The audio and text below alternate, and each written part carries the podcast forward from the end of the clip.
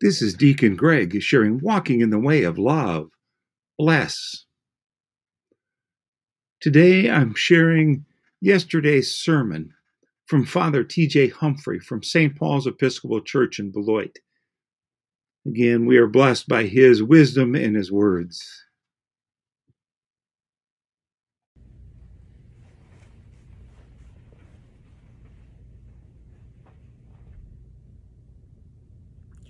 Seeing a fig tree by the road, Jesus went up to it but found nothing on it except leaves.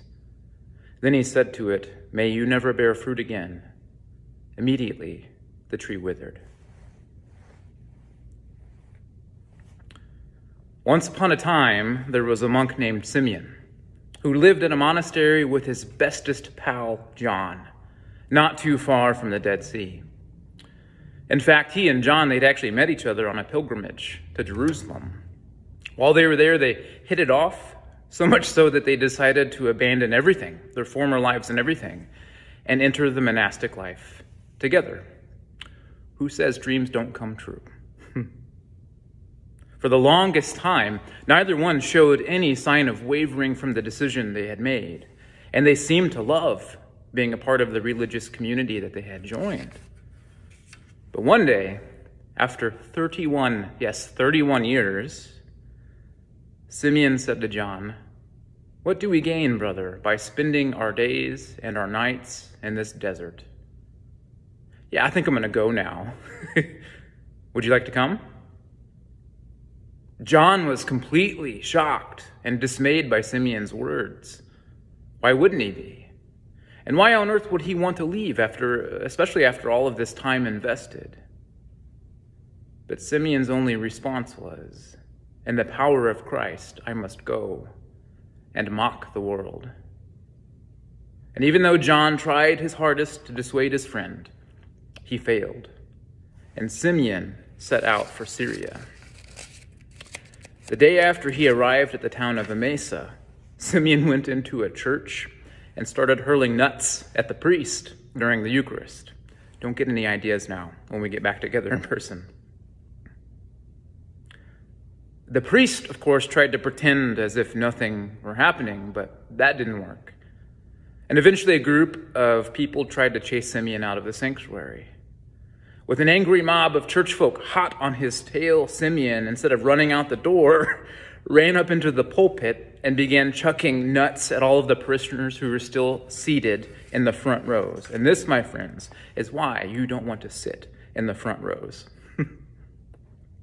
now, keep in mind, probably the most humorous thing of all of this is that Simeon was still dressed up as a monk while he was doing all of these things. And he would go on to do other bizarre things, unabashedly living into his sense of calling. He truly did mock the world. During Holy Week, he broke church rules by walking down the street and eating meat in public while everybody else in town was trying to fast. And another time, a merchant hired him to look after his food stall. But the moment the merchant walked away, Simeon distributed all of the merchant's food and drink to the poor for free. And there's another time when Simeon ran down the street, yes, still dressed as a monk, and began to overturn the food stalls that he saw there with the hopes that the nearby beggars would be able to grab some of the stuff that fell to the ground. The merchants, though, they chased him down and they beat him so badly that he nearly died. And not too long after this incident is perhaps my favorite story of all. A deacon found Simeon sleeping on the streets. It was clear from the stench that he hadn't bathed in several weeks. And the compassionate deacon gave Simeon some food and said, Come along now, let me help you to the bathhouse. Great idea, Simeon replied. And he got up, he stripped off all of his monk robes in the middle of the street, tied them around his he- and tied them around his head like a turban. Let us go now, good deacon, he said, as he started off down the road completely naked. While Simeon played the part of the holy fool for Christ, Many people remembered him as a man who was truly steeped in prayer and wisdom. The marginalized people of the town all gravitated towards him. They saw him as somebody who was on their side, someone who openly mocked the systems that kept them marginalized, kept them pressed down. He was like a monkish Robin Hood, Robin Hood in their eyes. So while church people and clergy people and business people all saw him as a raving lunatic, those who were oppressed by church people and clergy people and business people all saw Simeon as a sage. And a select few were given the opportunity to see him as the saint that he truly was. The same deacon who fed and accompanied a naked Simeon to the bathhouse also stumbled upon him praying one night, this time clothed. He said that Simeon was so luminous with the glory of God that he couldn't even bear to look upon him. Simeon was a saint who guised himself as a holy fool in order to punch a hole straight through the conventional wisdom and the unquestioned cultural assumptions of his time.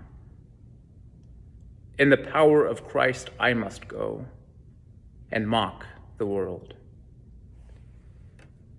Friends, if we wish to understand the gospel story for today, we would be wise to let Simeon's life shed some light on it for us. Just as Simeon defied the conventional wisdom and the cultural assumptions of his day, Jesus did likewise. Now, many call the story that we heard about in the gospel reading uh, today the triumphal entry of Jesus into Jerusalem. But I feel that this is a weird and misguided title for it. Because in entering Jerusalem and the temple in this manner, Jesus was mocking the world. You see, each year at Passover, the Roman governor Pontius Pilate would ride into the city. It was a very different kind of entry than Jesus' entrance into Jerusalem, that's for sure. There would have been imperial cavalry and foot soldiers escorting Pilate. It would have been a true display of imperial power weapons and helmets and armor and shields, the rumble of horse hooves and marching feet, the beating of war drums. Pilate came with his battalion at this time every year because the Hebrew people had a history of revolting against Rome during this time of year, this time of Passover. If you recall, Passover was the time when the Hebrew people remembered and celebrated their liberation from another imperial power, that of Pharaoh, that of Egypt. But Pilate's procession of power was an act of cultural suppression a painful reminder to the Hebrew people of who was really in charge of the land that they lived in, the land that they called their home. But in rides Jesus, like a political bull in the china cabinet. It is very likely that he processed into Jerusalem on the exact same day as Pontius Pilate, but from the opposite side of the city. And instead of galloping in on war horses, Jesus rode in on a donkey. There was no military accompanying him, no foot soldiers, no weapons, no banging of war drums. And Jesus' entry couldn't have been any more peaceful and non threatening.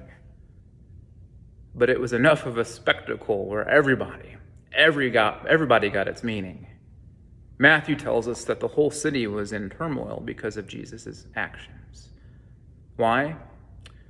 Because Jesus was coming in as the anti Pilate. Jesus' entry was the anti triumphal entry, the anti imperial entry. Everybody knew that Jesus was openly mocking Pilate and the empire that he represented. In other words, it was Jesus' way of throwing nuts at the imperial powers that be. While it certainly infuriated those who benefited from Rome, those who were oppressed by Rome, which was most everybody then, ate it up and sang out Hosanna. But then, as if this wasn't radical enough or foolish enough, Jesus went straight for the jugular of injustice, straight to the temple. And once he got to the temple, he started flipping over tables of those who were selling doves, all the while flinging insults at the clergy he said that the temple was meant to be a house of prayer for the nations, but the clergy had turned it into a den of robbers. Now, it wasn't the activity of the salesmen or the money changers that he was condemning, even though they certainly wouldn't have appreciated his little stunt in the slightest. No, Jesus was calling out the corrupt temple clergy, particularly the high priesthood. These priests, they were in cahoots with the Roman government at that time. In fact, these high priests during those times, they were appointed by the Roman governor to help rule over the Hebrew people, to keep them at bay.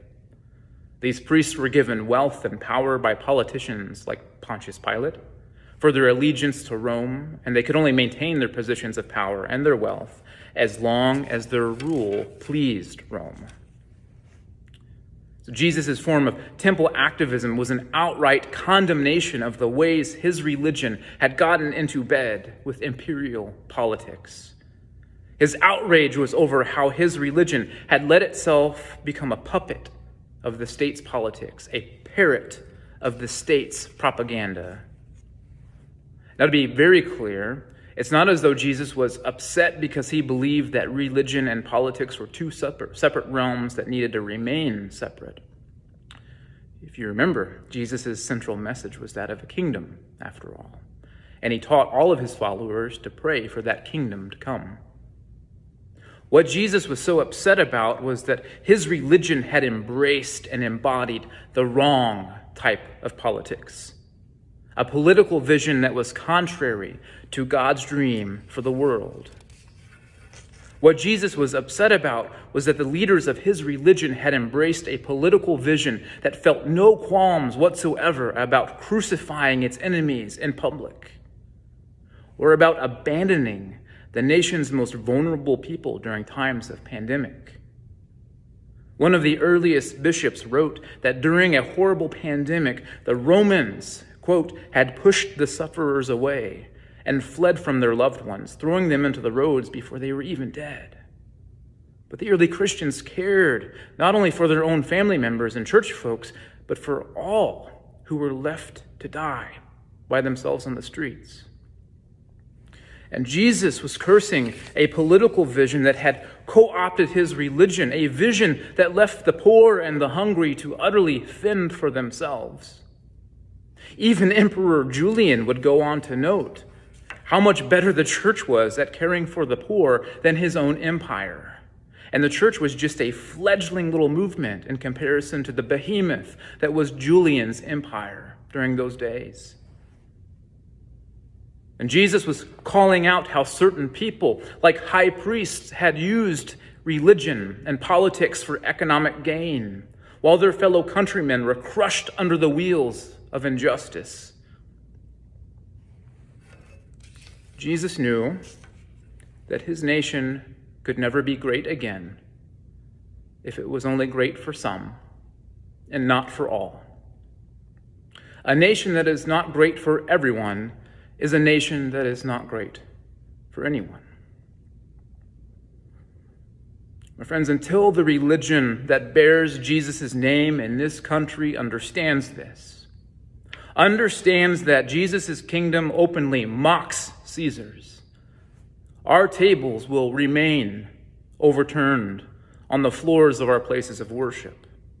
And Jesus' shouts for justice will drown out all of our prayers to the Father. And our clergy will continue to be seen as nothing more than leaders who rob and abuse the people in the name of the empire.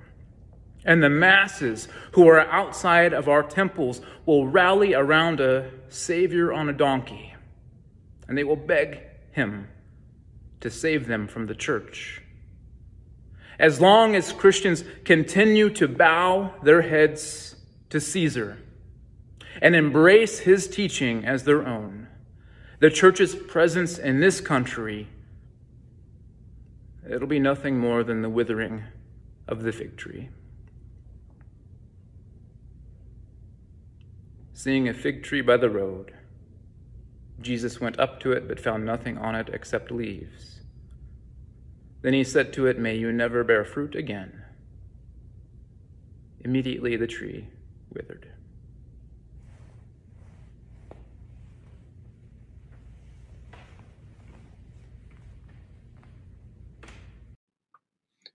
Thank you for joining me on my walk in the way of love. Until next time, may you stay safe and healthy. And let us go in peace to love and serve the Lord.